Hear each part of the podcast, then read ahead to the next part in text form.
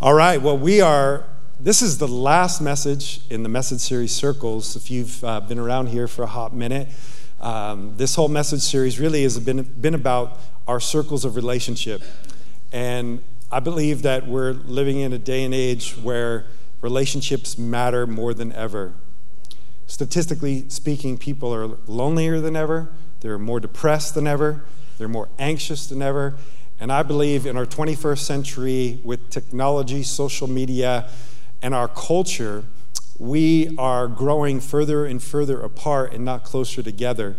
And um, I was actually at a, a retreat for pastors one time, and I remember I was praying for revival.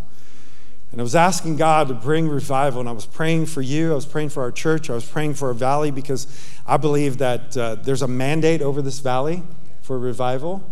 And I believe that it's going to be a hot spot for revival one day. But I was praying for revival. I'll never forget this. I felt the Lord said, Don't look for revival like it's come in the past. If you do, you might miss it. And I said, Wow. I said, Lord, help me. And, and I started praying and asking him, What do I look for? And he said, I want to bring a revival of relationship.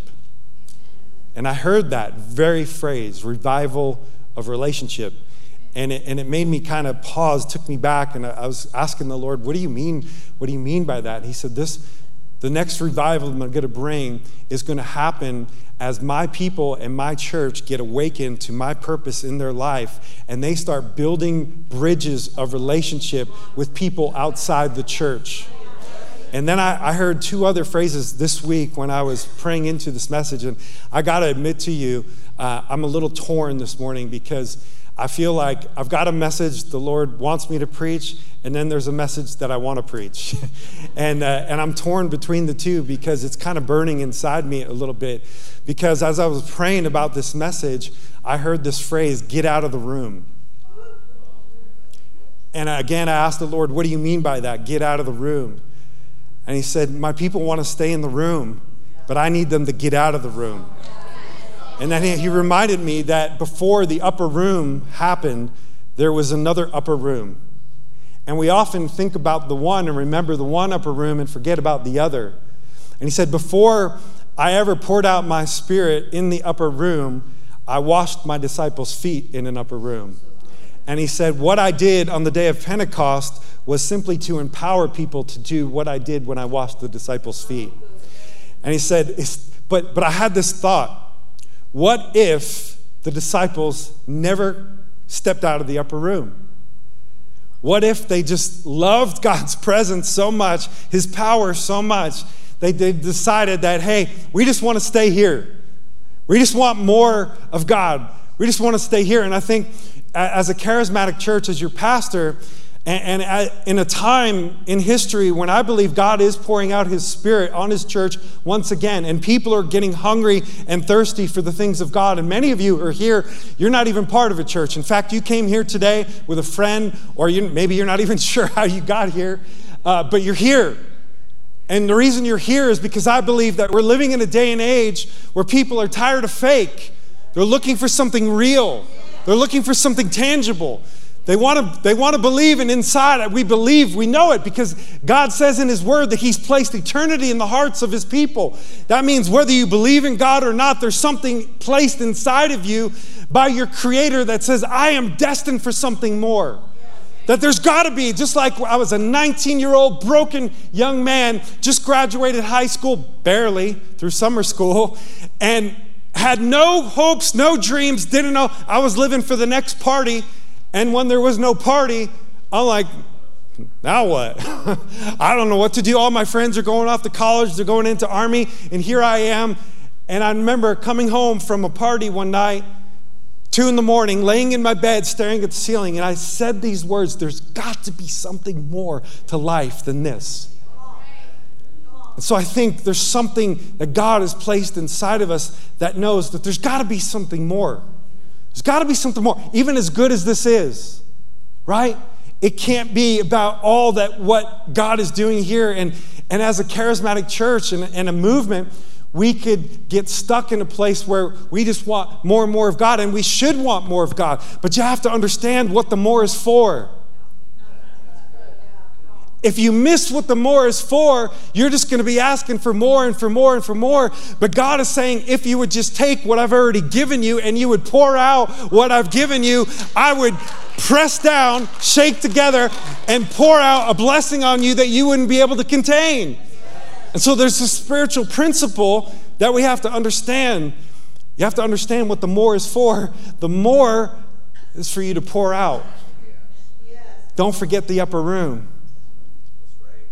You got to you got to remember the first upper room if you're going to understand what the second upper room is all about. And the second upper room was all about pouring in so that we can pour out. And until we understand that, there's something that it, even in church isn't going to ever satisfy. Because God will give us more, but unless we're using the more for His plan and for His purpose, then we're just getting more, right? And so God put this message on my heart for the last one in this message series because honestly, for a lot of these messages, has been focusing on how we can do relationships better, how we can allow God to do a work in us so that we can work out our relationships better, we can grow closer to other people. But, but this message I say for last because I believe if we don't get this one, and, and I'm just going to go straight to the title. Sorry, I, I know I'm going to mess with you. I know I already am, but thank you. I love you. I do. Can we give it up for the people behind the scenes that have to put up with me? Just getting a mic and spouting off whatever's on my head, around this head. The title of my message is Relationship with a Purpose. Relationships with a Purpose. Because I think one of the things we can become um, can we, we, we can find ourselves in danger of is in our consumer based culture that we could start treating church like we do going to the movies or anything else.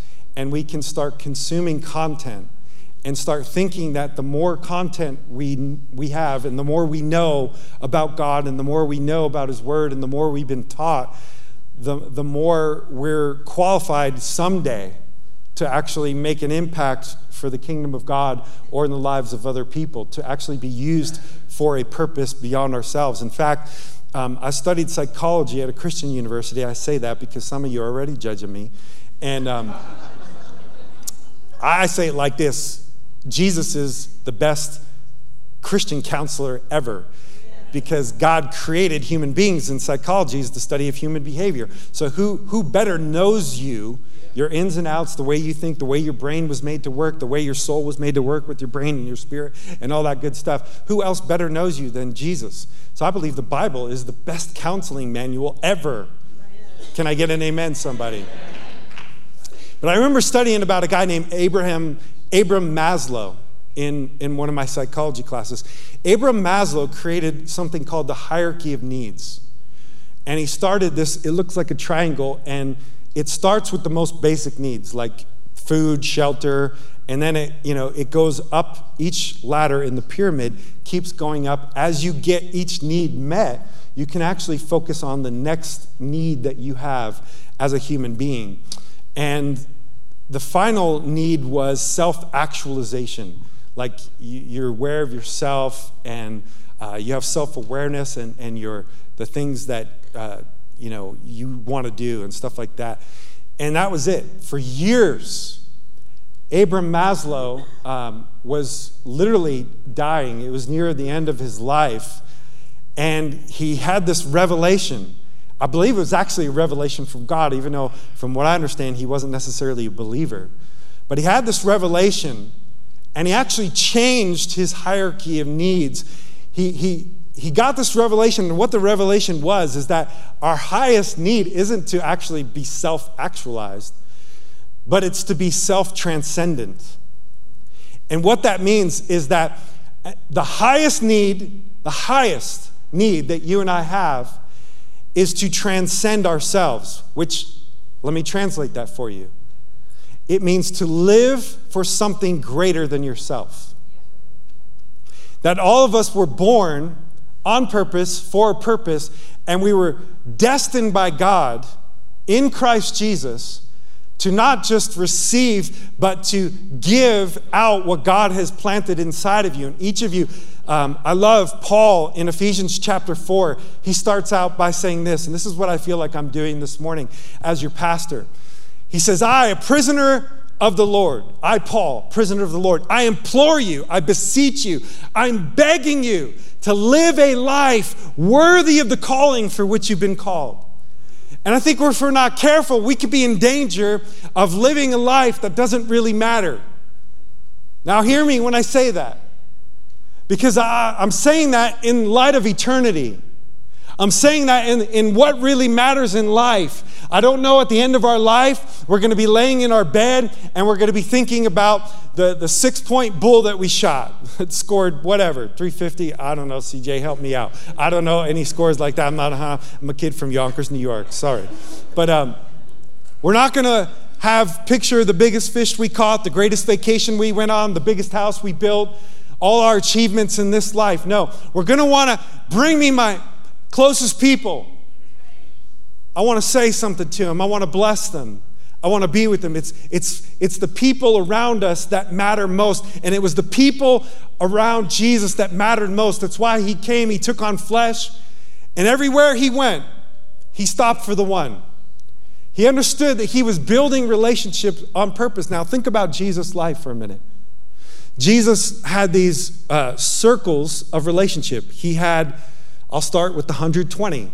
He had 120, roughly, they say, followers that kind of followed him around, but they kind of followed him a little bit at a distance. And then there was the 72. The 72 followed him, but they were a little bit more involved in his, his earthly ministry. And then he had the 12. The 12, that was his core, right? But then, even within the 12, he had his three Peter, James, John. And you see these relational circles that Jesus spent his time and invested in the relationship for a purpose, on purpose. And if we're not careful, we can live life and miss out on the fact that our relationships aren't just for our benefit. They're not just for us to have friends. It's wonderful to have friendships. And yes, there's a part Uh, of, of creation, the way that God created us to enjoy each other's company and have relationship. But I also believe that God made us to have relationships with a purpose.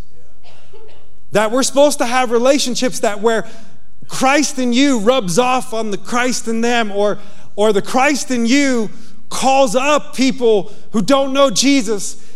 But we have an answer for the hope that's inside of us, right? There's a scripture that says, Be ready, be ready to give an answer for the hope that is in you.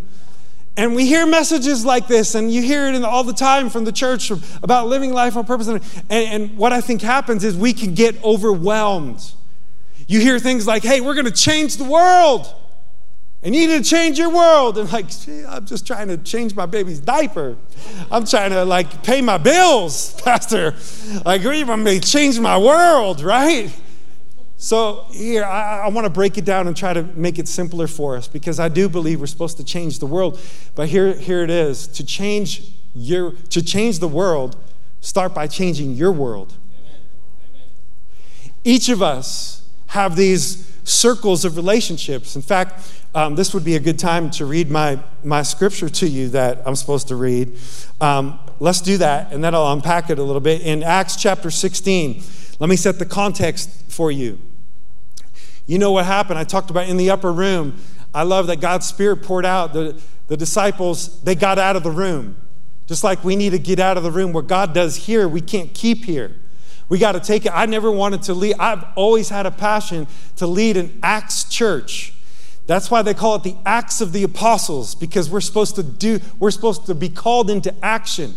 It, you know, someday we're not going to get to heaven and God's going to say, Well done, good and faithful hearer. Well done, good and faithful sayer. No, well done, good and faithful servant. You did something with what I gave you.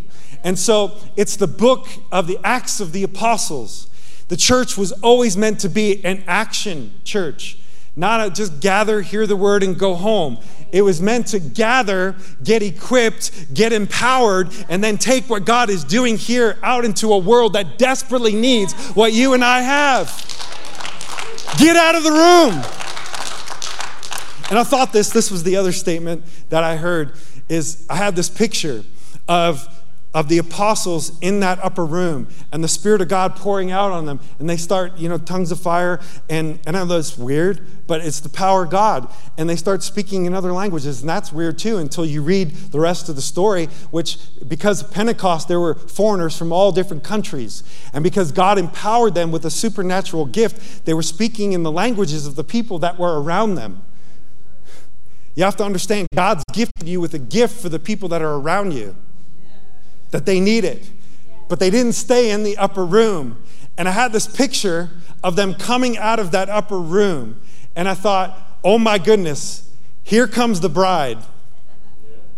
Here comes the bride of Christ. Here comes the church. The church was birthed out of the going out of the room. Jesus said, Hey, He said, I want you to go into all the world and make disciples Disciples is when you take somebody else and you give them what God gave you and you help them understand the things of God and you help them grow in the character of God. I want you to go into all the world and I want you to make disciples of all nations. That word nation is the Greek word ethnos. It means people that are not like you, don't look like you, act like you, talk like you, are different culture than you, color than you. He says, I want you to go to people that are different than you. And I'm afraid the church has gotten together and get stuck in the room with people who are like us. And it's time to get out of the room and to go into our world to people who are not like us, don't think like us, act like us, vote like us. Mm and make disciples, teaching them, baptizing them in the name of the Father, Son, Holy Spirit, and teaching them everything that I've told you. And he says, Listen, now wait for it, wait for it. I want you to wait in the upper room until the power comes. And when the power comes, you're going to be under the power of the Holy Spirit to do what I've asked you to do. You got to wait for that. You got to have that to do what I've called you to do. You can't do either one without it. But now the church is birthed. Paul and the apostles, God is adding to their number daily, daily, as they gather together and they go. They gather and they go, gather and go. And they're, and they're praying, and 3,000 are added to their. Could you imagine if this was happening? To 3,000 added to the church one day through one person getting healed.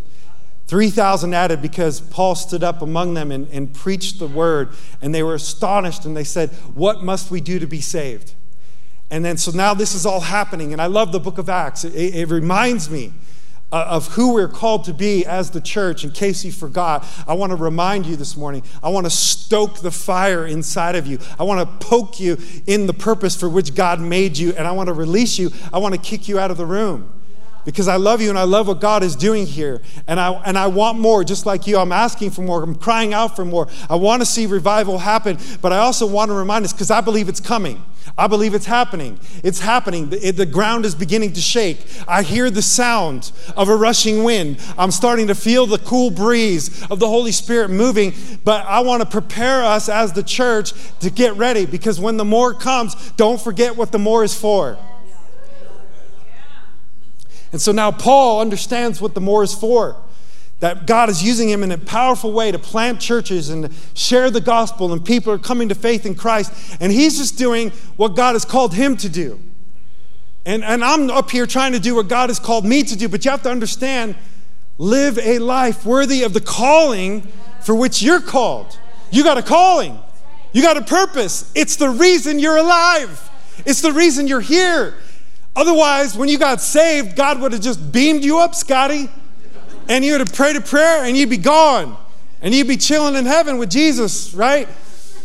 But we got to get out of this 21st century, I say, consumer mindset about the church. We don't just come to church to get us a little Jesus juice, right? I got my little Jesus fix, and now I'm good for the rest of the week. No, you're empowered for a purpose. And we're going to read the story in Acts chapter 16, verse 13 through 15. And then we're going to jump down to verse 25. So now, Paul, he's, he's about to go to Asia, and the Holy Spirit, through a dream, has this dream of a man in Macedonia asking him, begging him to come help. And so Paul recognizes that God, like the plan that he had, that wasn't God's plan, and that he's redirecting him to Macedonia. So Paul and Silas, they go to Macedonia, and this is their first encounter um, in that place. It says this in verse, verse 13. On the Sabbath, we went a little way outside the city to a riverbank where we thought people would be meeting for prayer. Now, look at this. This is a God setup. You have to un- understand something about your life. When you start looking for what God is doing, the things that you plan for, God is going to show you, I got, I got a different plan. And so they think they're going down for prayer, but this is a setup by God. And he says, We met a slave, oh, I'm sorry. Uh, Verse 13, to City Riverbank, where we thought people would be meeting for prayer, and we sat down to speak with some of the women who are gathered there. So now there's these women by the riverbank, and they're working, we believe, for this woman named Lydia who owns a, a linen business. She's, she creates beautiful linen, purple, royal linen, and probably sells for a lot of money. And she's probably a very wealthy woman. And so all these women are down by the river, and they're probably working with their linen and stuff like that. And he says, So we sat down to speak with some of the women who were gathered there, and one of them was a woman named Lydia. And I'm not even going to try to say that word. I tried to say it in first service, and it just it didn't come out good. Um, it's a merchant of expensive purple cloth who worshiped God. And as she listened to us, listen to this, the Lord opened her heart, and she accepted what Paul was saying. And she, and I want you to underline this word, and her household, not just her, her household were baptized, and she asked us to be her guests. If you agree that I'm a true believer in the Lord, she said, Come and stay at my home. And she urged us until we agreed. Now, going down to verse 25. Now, let me show you this. So, now the church there in Philippi, this is, this is where the Philip church and uh, Paul wrote the book Philippians to this church. This is the original church. This is the first convert in the church in Philippi. And it's this lady who God would now use her business to help fund the church and to grow the church. It's like God needs to use business people. Don't think just because you're in business, God can't use you. God can use you in the kingdom in mighty ways. In fact, I heard a pastor friend of mine told me about a group of businessmen, very wealthy businessmen um, in the Dakotas that would gather together and they had a heart for kingdom for the kingdom. What can we do? We're very wealthy. We're, we're astute business people. We're ma- our companies are making a lot of money. We've made some good investments, but we don't want to keep it for ourselves. Remember what the more is for. We want to use it to build the kingdom. And they started pulling together their money and started using it and giving it to churches and giving it to ministries that they felt were making a kingdom impact. They've given over uh, around a billion dollars to churches and ministries, all because they've been successful business people. And just like this lady Lydia, she was a successful businesswoman and she would be a cornerstone in the church in Philippi. And, and so now God is moving in that city. People are getting saved, and Paul and Silas are going around sharing the good news of the gospel of Jesus Christ. And there's this woman who's a slave. She's actually in, uh, uh, enslaved by her owners, she's in the slave trade. And she has a gift that God gave her of prophecy. She, she can see things in the spirit world. But yet she's under the compulsion of an evil spirit. So, this is something we have to understand. There are people that are very gifted by God, but they're not using their gifting for the kingdom, they're using it for the world. And this lady was going around harassing Paul and Silas, saying, saying Look, these people, these men, they, they're proclaiming about the Son of God. And that sounds great, but it gets a little annoying when you have some woman following you around screaming that the whole time when you're trying to talk. And so this, this goes on for days. Finally, Paul, Paul gets tired of it. You got to love Paul. And he just stops and he says, I rebuke you in the name of Jesus, stop. And this evil spirit comes out of her. And now there's a problem because she's not making money telling fortunes anymore for her slave owners. And so they get upset because Paul just killed their business. He killed their business model. So they get a mob together to get Paul and Silas, and they come and they beat them and they put them in prison. And here's where we pick it up in Acts 16 25. It says this About midnight, Paul and Silas, Paul, around midnight, Paul and Silas were praying and singing hymns to God, and the other prisoners were listening. And it says that um, the other prison was listening. Suddenly, there was a massive earthquake, and the prison was shaken to its foundations, and all the doors immediately flew open, and the chains of every prisoner fell off. Listen, you have to understand something. When God sets you free, it's never just for yourself. There's a ripple effect of using you to help free up the others around you. It's not your chains that just fall off, it's the chains of the people around you. Come on, that's a good word right there. And, um, and it says in verse 27 the jailer woke up, he's freaking out, and he sees the prison doors wide open. He, he thinks, I'm to die because I'm responsible for this. He assumed the prisoners had escaped, so he drew his sword to kill himself. But Paul shouted to him, Stop! Don't kill yourself. We're all here. The jailer called for the lights and ran to the dungeon and fell down trembling before Paul and Silas. Then he brought them out and asked, Sirs, what must I do to be saved? And they replied, Believe in the Lord Jesus, and you will be saved. Can I say that to some of you here? Maybe you're here and you're one of those, like you came with a friend, you don't know how you got here, but you're looking for something real. Believe in the Lord Jesus and you will be saved. Along with everyone, look, check this out. Here's that word again. Along with everyone in your what? Your household. And they shared the word of the Lord with him and with all who lived in his what? Household. Even at the hour of the night, the jailer cared for them and washed their wounds. Man, we need people to wash wounds. And he brought them, then he and everyone in his household, what? Were immediately baptized, just like we did today. And he brought them into his house, and he set a meal before them, and he and his entire, what? Household rejoiced because they all believed in God. Man, what God is doing in your life, it's not just for you, it's for you and your household. And so this is, this, is, this is so key. We've got to get this. I believe that the church needs a reawakening to who it really is. And when it does, the world's going to say, oh my gosh, here comes the bride. Here comes the glorious, beautiful bride of Christ that's so attractive that people like that, that, that jailer are going to run to us and say, What must we do to be saved?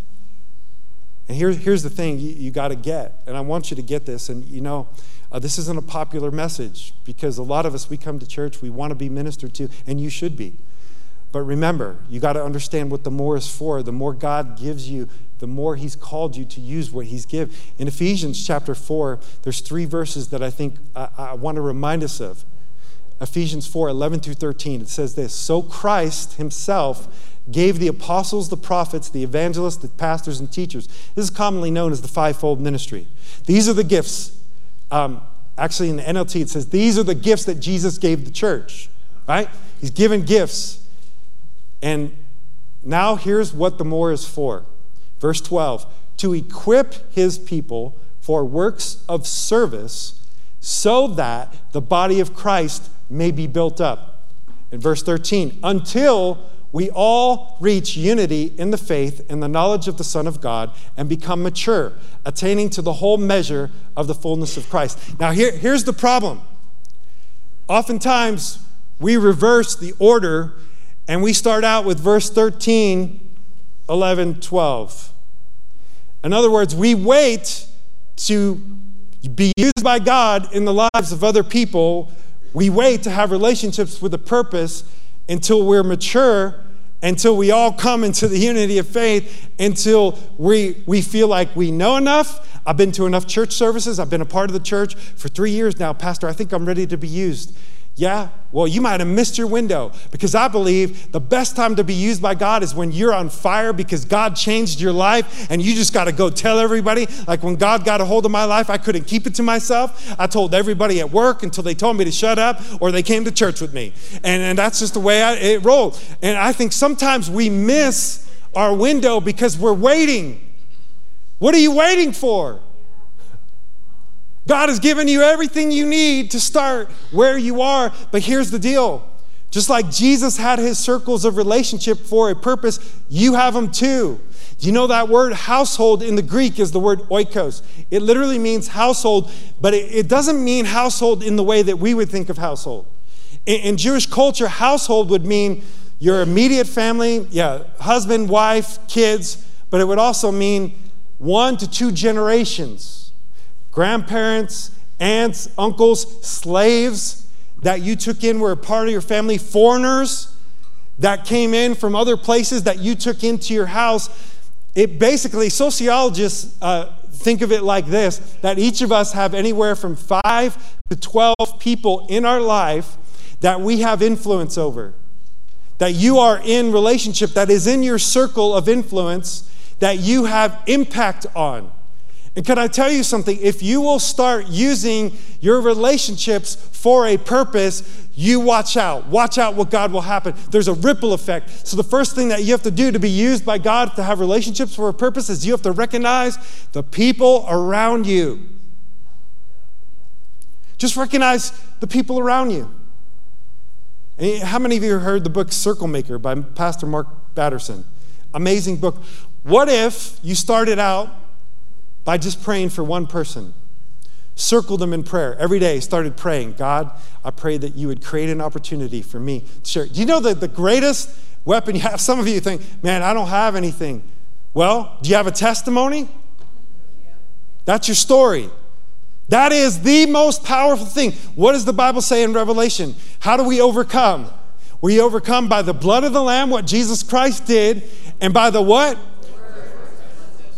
Just like I said today, you got a word inside of you. You got a testimony. You've got a story to tell that God will place people around you. Oh, this is so good. You got to get it.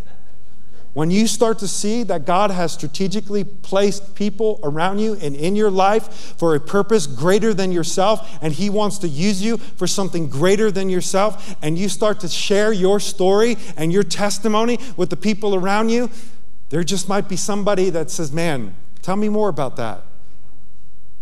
Maybe if God did that for you, He could do it for me.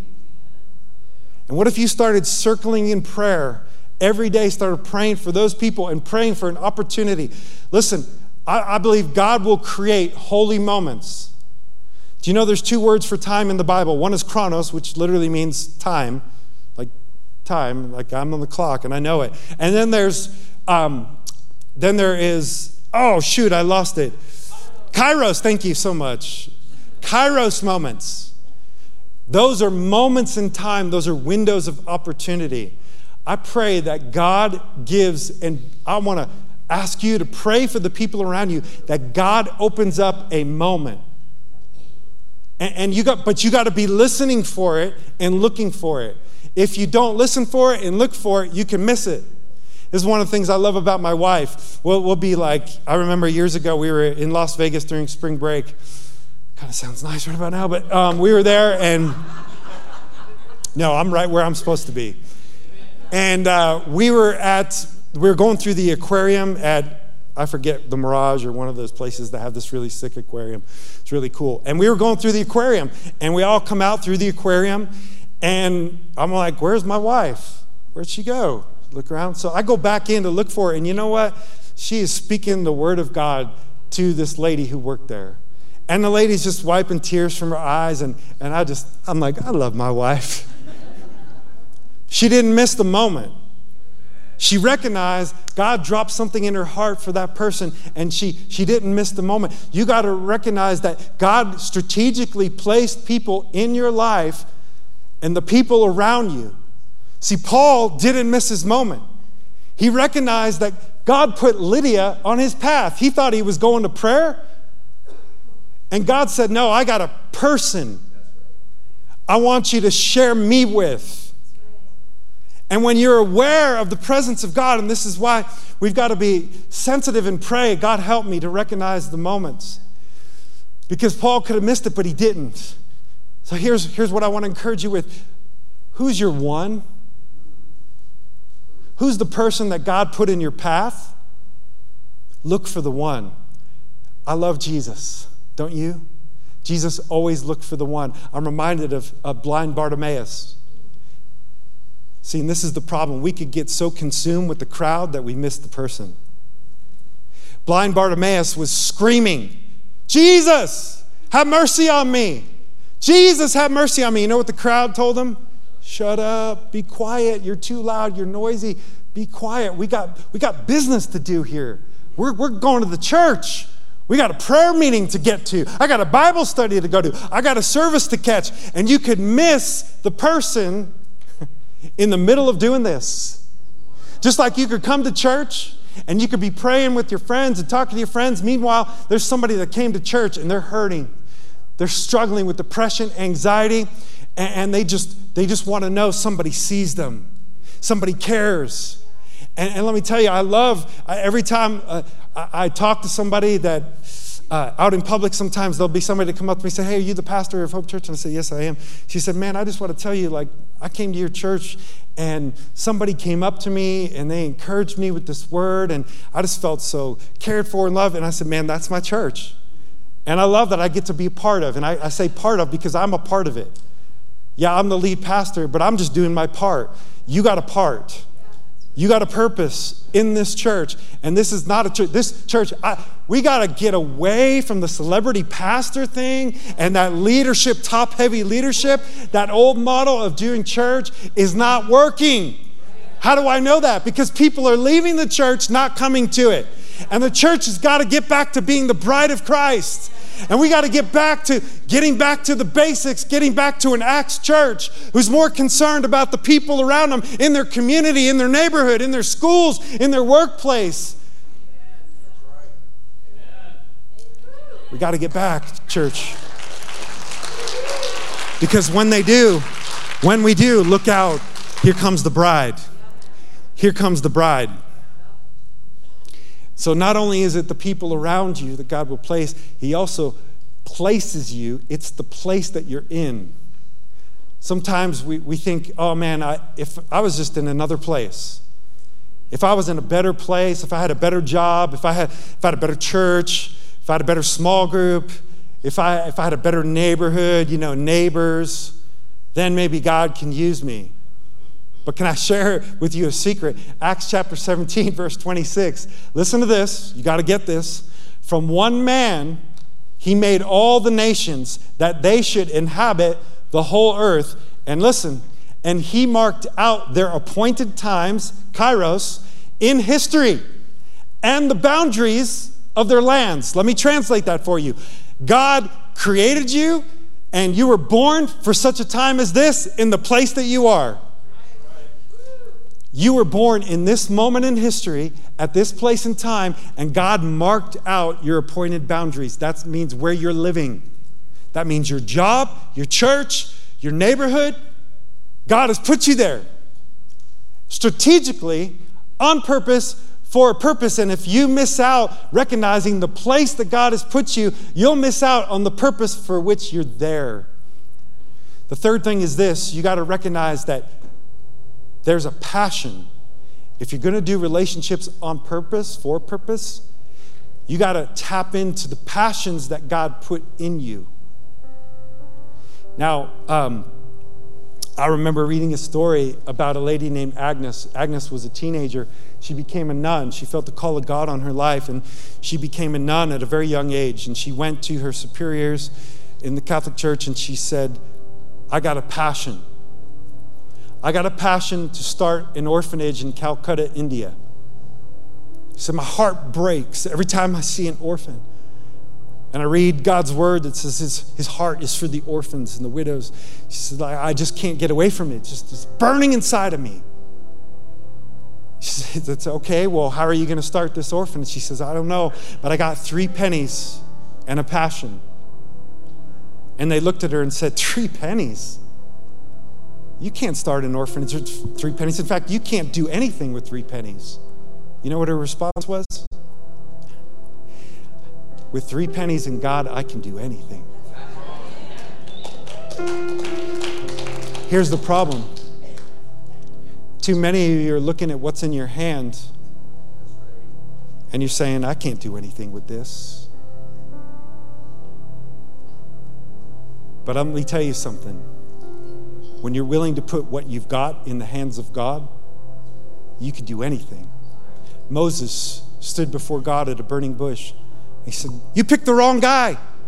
I can't do what you're asking me to do. You know what God's response was? What's in your hand? Oh, this? This is just the staff. It's just the shepherd's staff. I, it's nothing. God said, Drop it on the ground, let go of it. Look what I can do with it when you give it to me. and that staff, that ordinary staff, turned into a snake. Jesus was speaking to the multitudes, and, and the disciples were worried because they'd been hearing Jesus preach for a long time and they were getting hungry. They had a long way to travel. And they said, Jesus, we, how are you supposed to feed all these people? Jesus said, I don't know. You give them something to eat. In other words, what's in your hand? What do you got to give them? Why don't you start with that? And they're like conferring together where's the latest, where's the 7 Eleven? Can I get a, a big bite and a Slurpee? Can, and up walks this little boy with the faith of a child.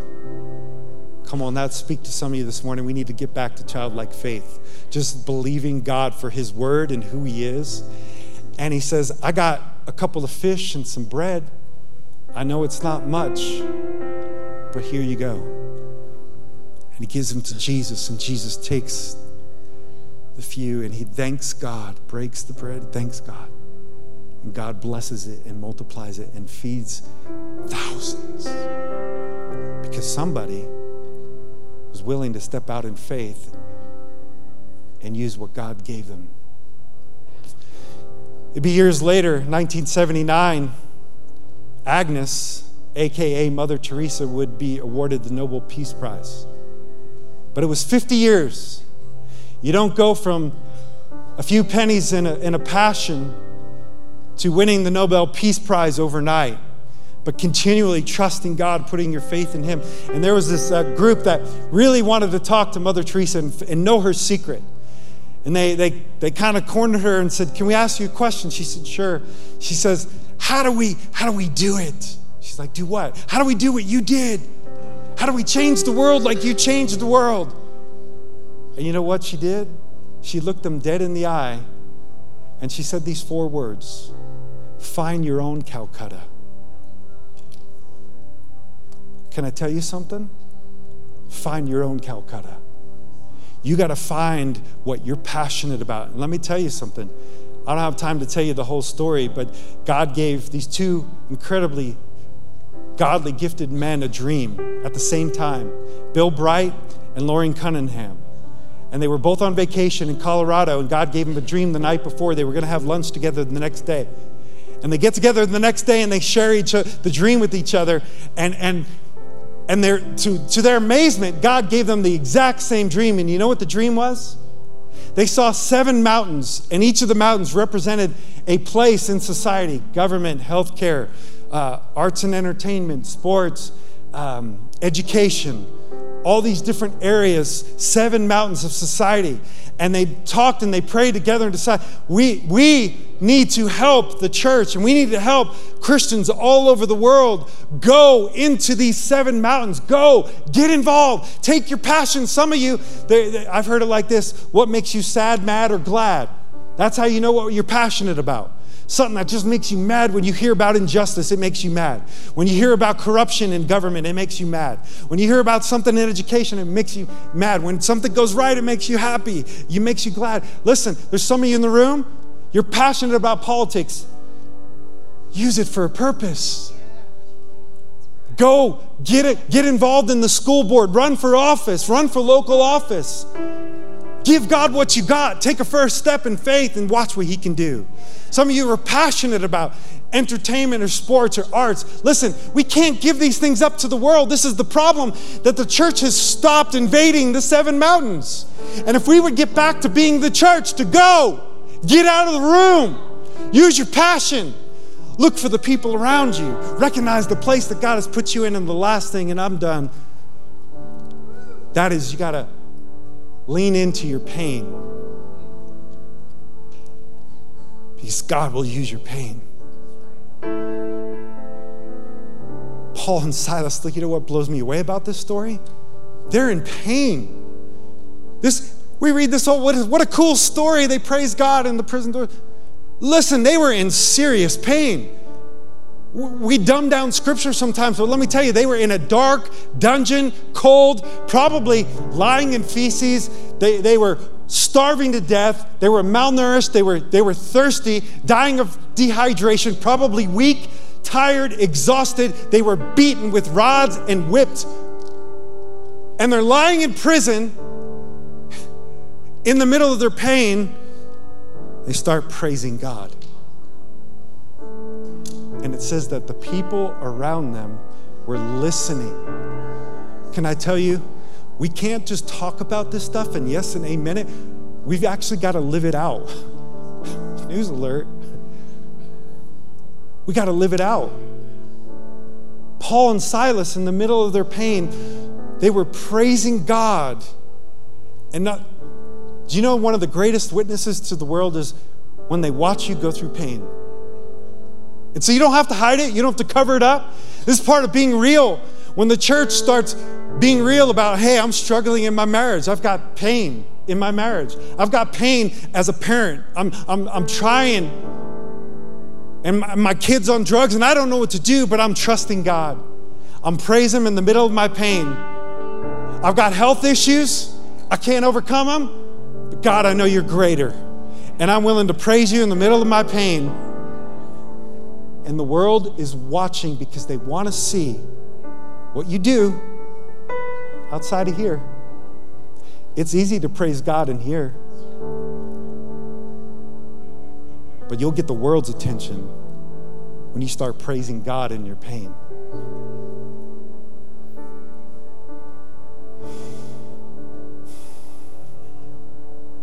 I just want to invite the Holy Spirit to come. I,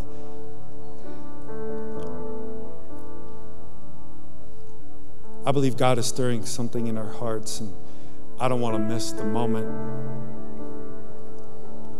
But some of us have been stuck too long. At the end of our life, someday there's, there's going to be an engravement on a tombstone. But I think the greatest tragedy is some of us that aren't really living today. One of my greatest fears when I was praying about become lead pastor of the church is God, I don't want to miss my moment. I don't want to miss what you called me to, and whatever it takes, whatever it looks like. And I know it won't be easy, but I surrender to you. I believe God is calling some of you this morning, even, even in our time of worship, just that, those words. You have to understand the power that your life has the effect on the people around you. I'm going to share. I'm gonna, Holy Spirit prompted me, so I'm going to share this and we'll end with this. My mother in law wrote a book uh, called The Blueprints of Heaven. There's a chapter in that book called The Ripple Effect. And she starts by giving the history of amazing men of faith, Smith Wigglesworth. Amazing man of faith. God used him in powerful ways for healing and miracles. There was a, a businessman named John G. Lake who got impacted by the ministry of Smith Wigglesworth. And it changed his life forever. God birthed a ministry through John G. Lake, and John G. Lake started being used by God in some miraculous ways in the United States. But there was a moment where God called him to take the ministry, he gave him to South Africa, and he didn't understand why at the time. But he started planting churches in South Africa, and he was holding a service one time in South Africa, and this young man who was broken and filled with grief because he lost his brother, his brother had died.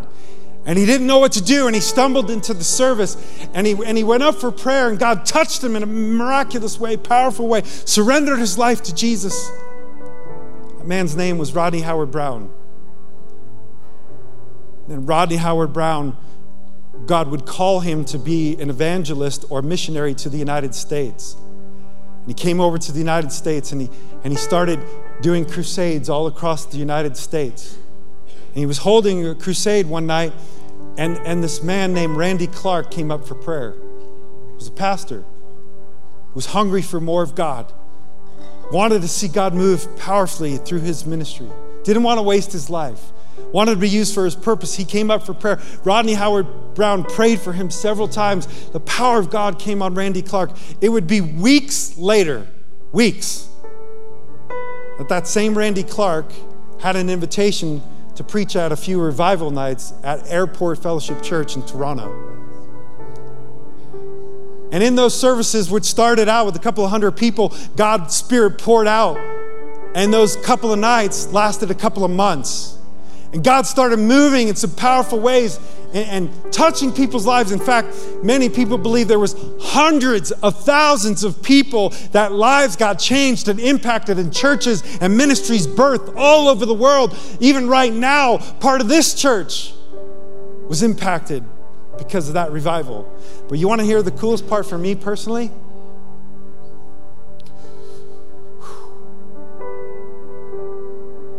That 19 year old boy cried out in his bed, There's got to be more to life than this. Would get invited by his aunt to come to a church service one night in upstate New York. I had no idea that day what would happen. But I went to that service. That service was led by Rodney Howard-Browne. And he would give an altar call, and I would walk up to the front and surrender my life to God, and it would never be the same.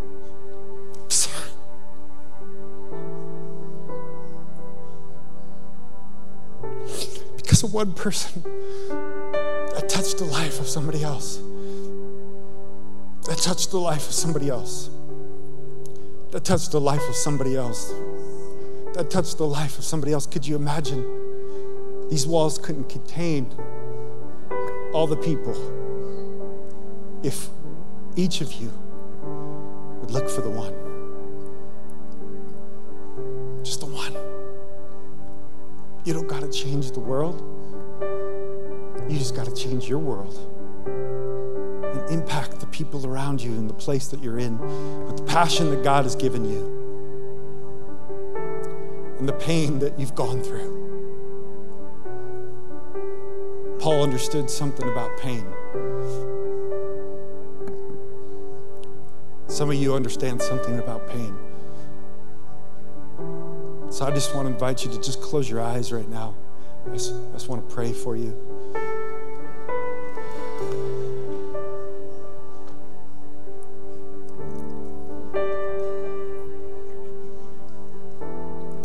Spirit, I just invite you to touch the hearts of your people. God, that you would grip us, that we would not be able to leave without a burden for the people that you've placed around us, for the city you've placed us in, for this valley that our hearts would burn like your heart burns for people that don't know you, that need to know you. They're lost, they're dying, they're hopeless, struggling, addicted, depressed, anxious, fearful. We're looking for hope, and we have the answer.